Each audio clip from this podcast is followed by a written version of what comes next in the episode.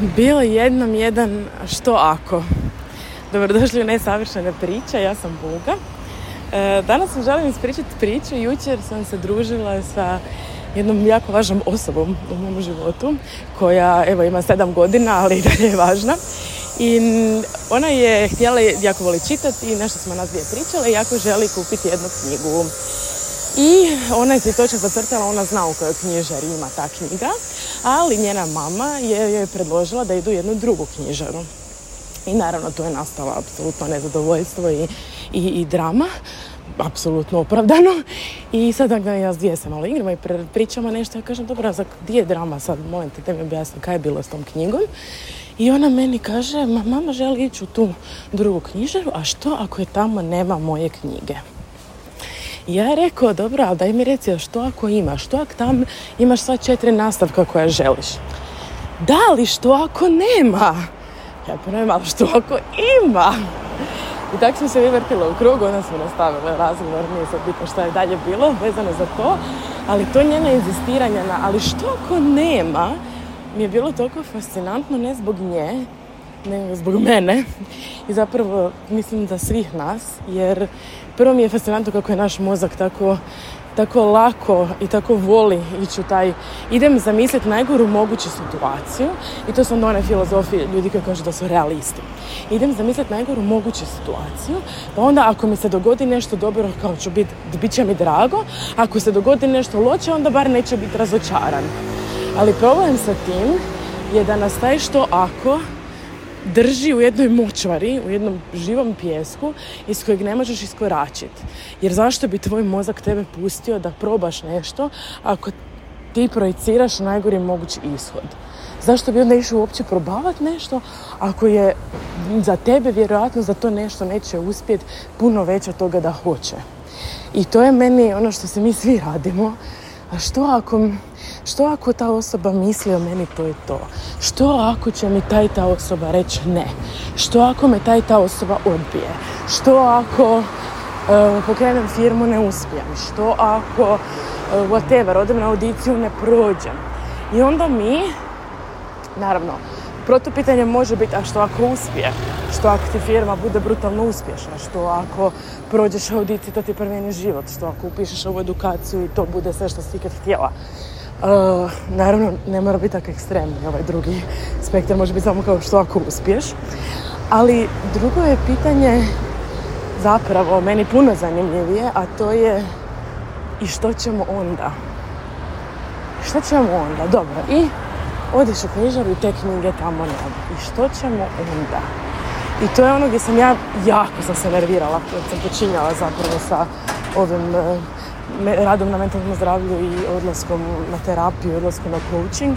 I kad sam slušala sa svih strana da, e, kao pa ti onda biraš šta ćeš ti s tim ishodom, ti mu daješ značenje. I onak mrš, ne mi pričat gluposti jer ono ne, znači ako dođem u knjižaru nema knjige, drama je, znači nije sve jedno i ne mogu ja sad kao reći a baš mi je to super da nema knjige. Ali istina je i ono što naučiš i shvatiš da stvarno kad, što ti dalje ideš, da razumiješ da je, ok, naravno nećeš biti precrtan, je nema knjige, nisam u tome, nego ok, ovdje nema knjige i šta ćemo sad? Šta ću ja, kako ću ja dati značenje tome? I to je stvarno istina da ti daješ to značenje i šta ćemo sad? I najgore od svega je što nas toliko puno stoji, ja stojim na nekim stvarima, baš zbog tog što ako ne uspije.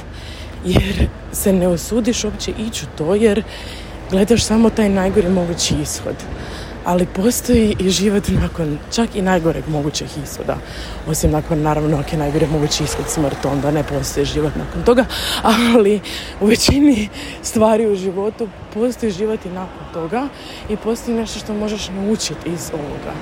Što ako ova osoba misli, a što ako ne misliš, što ako otkriješ da potpuno nešto drugo u toj glavi od onog što se ti bojiš. Ili ok, ako misliš, što ću onda? kako to možemo, šta ćemo s tim, šta ćemo da s tim informacijom, jer život po meni, ja volim reći, to sam se smislila novi naziv, da sam ja sakupljačica iskustava. Ne samo onih, oh my god, high vibe, top su iskustava, nego svih. Idem probat. Ide kako kaže Josip Alicac, idemo rizik, pa ću vidjeti. Ali to je to, idem, idem vidjeti šta, šta znači živjeti i to. Pa ću onda vidjeti šta, iz tog, šta sam iz tog dobila, šta sam izgubila i šta ću onda s tim. Pa idemo dalje. Ali mi, toliko nas puno, kao što ako, a što ako ne? I onda, joj, nema bolje da ni ne idem, da, ne, da to slučajno ne doživim. Ali svak baš to što to doživiš će napraviti cijelu promjenu. To je ono što se meni desilo. Ja sam se bojala svog odlaska u Švicarsku i iz puno razloga žalim što sam otišla, evo ako ćete iskreno. Ali s druge strane sam toliko puno dobila i da nije bilo te švicarske ja ne bi breknula i ne bi se dogodilo jako puno stvari u mom životu koje se sad događaju koje su pre, pre, predivne i točne za mene i sve ono što sam zapravo uvijek htjela. Ali da se taj break nije dogodio, da ja nisam doživjela sve to što sam doživjela, tog ne bi bilo. Jer ljudi se mijenjaju, kako kažu psiholozi, ljudi se mijenjaju ili kad stvarno su na dnu i više ne mogu podnijeti ili svjesno, već, jer odlučuju ići u promjenu. Ali većina nas čeka taj breaking point kada je više naš izbora. Ali ajmo se malo igrati, ajmo biti kao, ajde, što ako da? Ili što ako ne? Pa šta ću onda s tim? Mi ljudi smo iznimno, na kako se kaže na engleskom, resourceful ok, šta ću naučiti iz toga, šta će mi se onda dogoditi, šta ću, ok, imat ću to iskustvo, malo ću narasti, malo ću, malo će mi biti neudobno, ok, bit će mi neudobno, bit će mi neugodno, šta ćemo onda? I to je onda život koji je uzbudljiv, da i težak je i boli nekad, stravično boli i nekad ono bi vrišto i, i lupa cijeli svijet i to je sve to ok osjećati, ne bježimo od toga. Ali to je ljepota toga da smo ljudi, po meni to je ljepota svih tih iskustava. Što ako da? Što ako da? Ili što ako ne, a i dalje bude dobro? Što ćemo onda? Još jedan mali samo dodatak za sve one koji vjeruju u nešto, Boga, svemir, nekakav entitet, energiju, whatever, taj moment sa njom koji ima sedam godina i mene uvjeravali što ako ne, a ja znam da, da, da u knjižari ima ta knjiga i znam da je se ide tu knjižaru iz još nekih drugih razloga koje ona ne zna, koji su dobri za nju. I gledam i mislim daj samo pristani. Ne samo odi, uzmi priliku koju ti je mama dala i odi jer kao bit će ti dobro.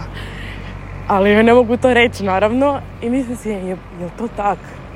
Je to stvarno ono jako vjerujem, ne vjerujem, sad moja vjera to je neka druga tema, ali vjerujem, znači kako ja kažem u svemir s velikim S, mislim si, jel to ono kao, e, daj odi, samo odi, jer kao, ovo je za tebe, ali možeš ne preispitivati, nego kao, aj probaj.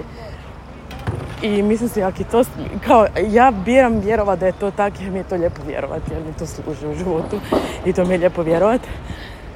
I mislim si, ok, da, znaš kao, jer kad gledaš dijete koje voliš um, i kao želiš da mu bude najljepše na svijetu misliš i pretpostavljam da je to tako i još deset puta veće u našem odnosu sa svemirom, s velikim S. Eto, to je to što sam htjela ispričati danas neke moje misli na ovu temu. Javite mi vaše misli, javite mi što mislite, je vam imala smisla ova epizoda. Hvala vam puno na slušanju, hvala što ste tu. Uh, imajte lijep dan i usudite se pogriješiti. Bog!